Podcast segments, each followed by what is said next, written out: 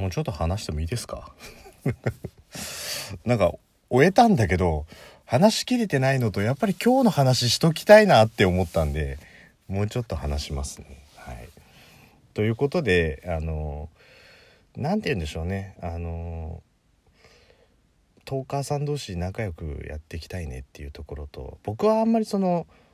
ベテラントーカーとか新人トーカーみたいな感じのくくりってあんま関係ないベテランって何って話ですし僕一応ねあの1日1話から2話ぐらいで170回ぐらいやってますけどじゃあベテランなのかって言ったらベテランでもないんですよ。はい、毎日やってるだけなんでね。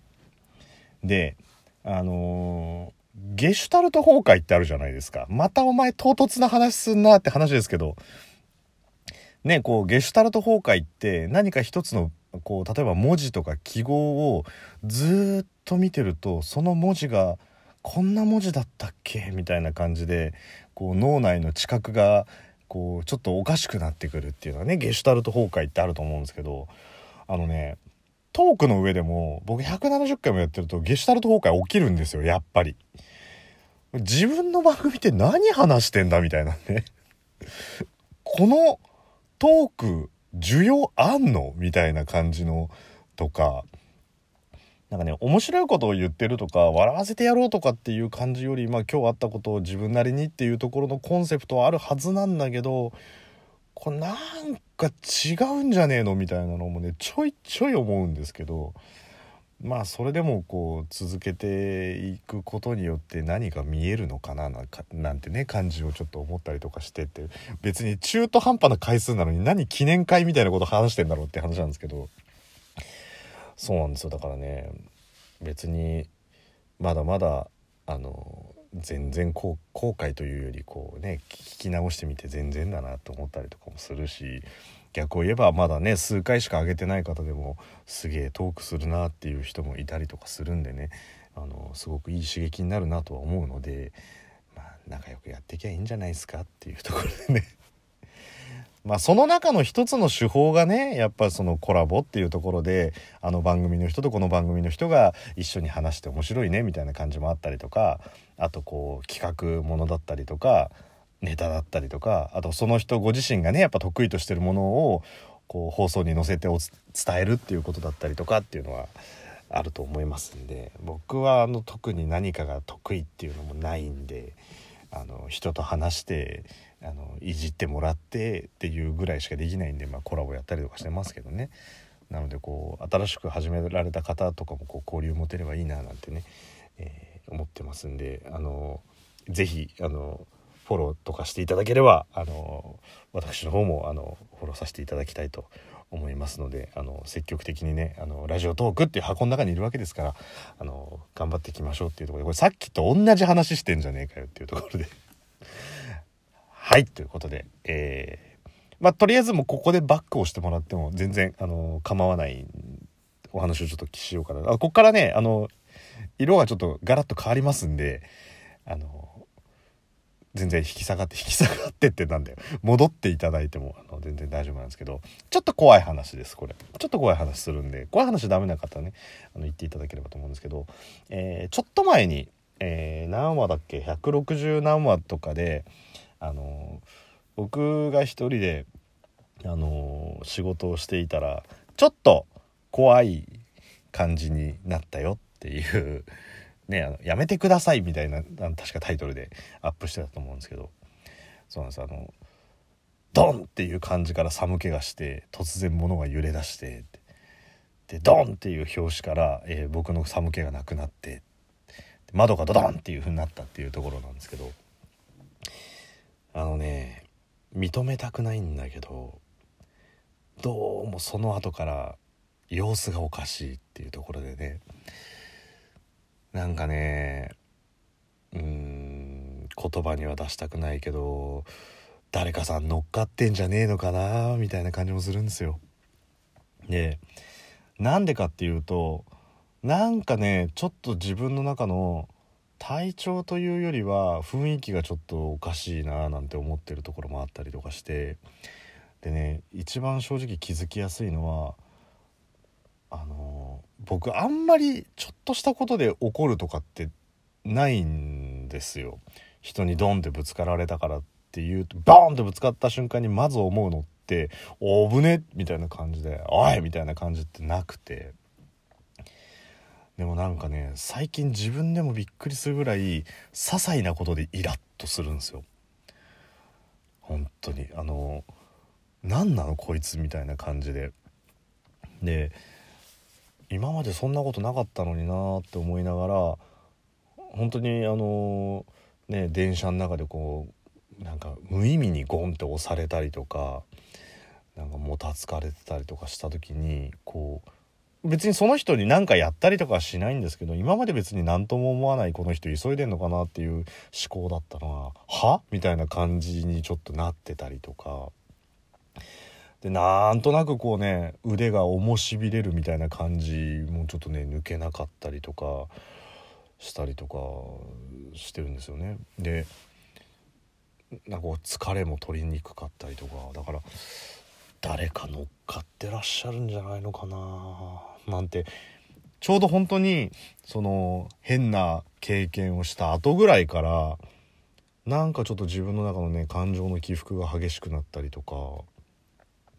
まあ因果関係はなくてたまたまねそういうことがあったからそうなのかもしれないんですけどもうそうで、まあ、基本僕そういうの信じないんですけどでそれを職場のやつに話をしたらやっぱあるらしいんですよ。であのそのいわゆる呪われるとかそういうことじゃないらしいんですけどたまたまその何て言うんですか憑依みたいな感じをしちゃうっていう。でその子の家系ってすごく霊感の強い家系らしいんですよ。で、えー、まあ、逆パワースポットっていうんですか浄化されるっていうよりちょっと悪いものを持ってきてしまいがちなあの場所っていうのもどうやらあるらしくて。しかもそれは本人のその体とかその性格の相性とかもあるらしいんですけどね。でそれが、えー、まあ、あるっていう話を聞いた上でなんか親戚とどっかにその子を遊びに行ったことがあるらしくてで、えー、小学生ぐらいの男の子がすごいなんか優しい子だったりとかして普通にこうおばあちゃんの手引いてあげたりみたいなこうねおばあちゃん孝行親孝行するような優しい子だったらしいんですけどそこに行った日からテンションが変わるらしいんですよ。で例えば危ないよってこう転びそうだからってね親が危ないよみたいな話をするとうんみたいな感じで危なくないよみたいな感じのやり取りが普通なのにうるさいなみたいな感じで本当にいきなり怒鳴ったりとかするんですって。でまあやっぱそういうのが強い家系なんであ乗っかっちゃったなみたいな感じになって、まあ、なんかこうあるらしいんですよそのなんかねこうお祓いじゃないらしいんですけどそういうのやってあげると、まあ、翌日は結構ケロッとしてるみたいなね感じらしいんですよ。で本当にその子が言ってたのはやっぱり感情の起伏が激しくなったりとか体がなんとなく疲れが取れなかったりとかであとやっぱり違うのって目つきが結構違うらしいんですよ。なんかいつも優しい顔してるのがちょっとなんかこうキッとした目つきになってたりとかこう眼光が鋭いっていうんですか？っていうような感じになったりとかしてやっぱその雰囲気がなんかこう違うんですって。だからうんもしかしたら僕もそういう感じなのかなっていう。なんか温和な感じか、えー、こう何て言うんですかこうアクティブアクティブっていうのとちょっと言葉が違いますけれどもこうなんかギスッとした感じのどっちが多いかっていうとやっぱり一日のうちだとちょっと最近はギスッとしてることの方が多いなーなんて思ってね、えー、どうしたもんかなんて思ってて。できるだけねそのラジオトークの放送中はなんかそういう感じのは出したくないなと思ってこういつも同じテンションでねお送りしていきたいななんていうちょっと気持ちもあったりとかするんであれなんですけど、ね、なんかねこうちょいと変だなみたいなところがあったりとかするんですけど皆さんもそういう経験あったりとかします？なんか、まあ、霊感強い方だったりとかするとねやっぱりこうもらいやすい受けやすいとかっていう話もあるんでもしかしたらなんとなくそういう経験あったりとかするかもしれないんですけどそういう経験があった方っていうのはみんなどうやってこう回避してるんですかね？なんかこう自分なりの多分除霊とかっていうほど重いものじゃないみたいなんですよね？霊感の強い方で言うと「あ来ちゃったからどいてどいて」みたいな感じのやり取りみたいな話はしてたんで僕はあんまりそういう霊感とか全然ないんで分かんないんですけど。だからなんかそのいわゆるよく見えてしまうというか敏感に感じやすい方はそのいなす方法を知っているというか回避する方法を知っているらしいのでまあねそんな話をしてた時にちょっとお互い時間がなくてあのじゃあまた今度聞くわなんて話をしてたんで、まあ、また今度聞いた時にねあのちょっと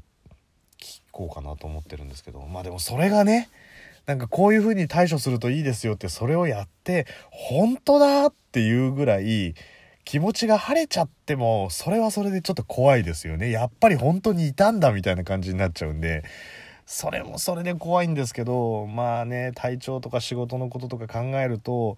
まあ、怖い思いをしたとしてもねこうシュポンとこう抜けてるような感じ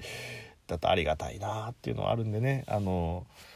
もしねこれをお聞きの方であのああそれねこういう時起きやすいですよみたいな感じのことを知ってらっしゃる方がいればあのぜひ慶太郎までこういうことやるといいですよみたいな感じで教えていただけるとあのちょっと元気が出るかなっていうところなので。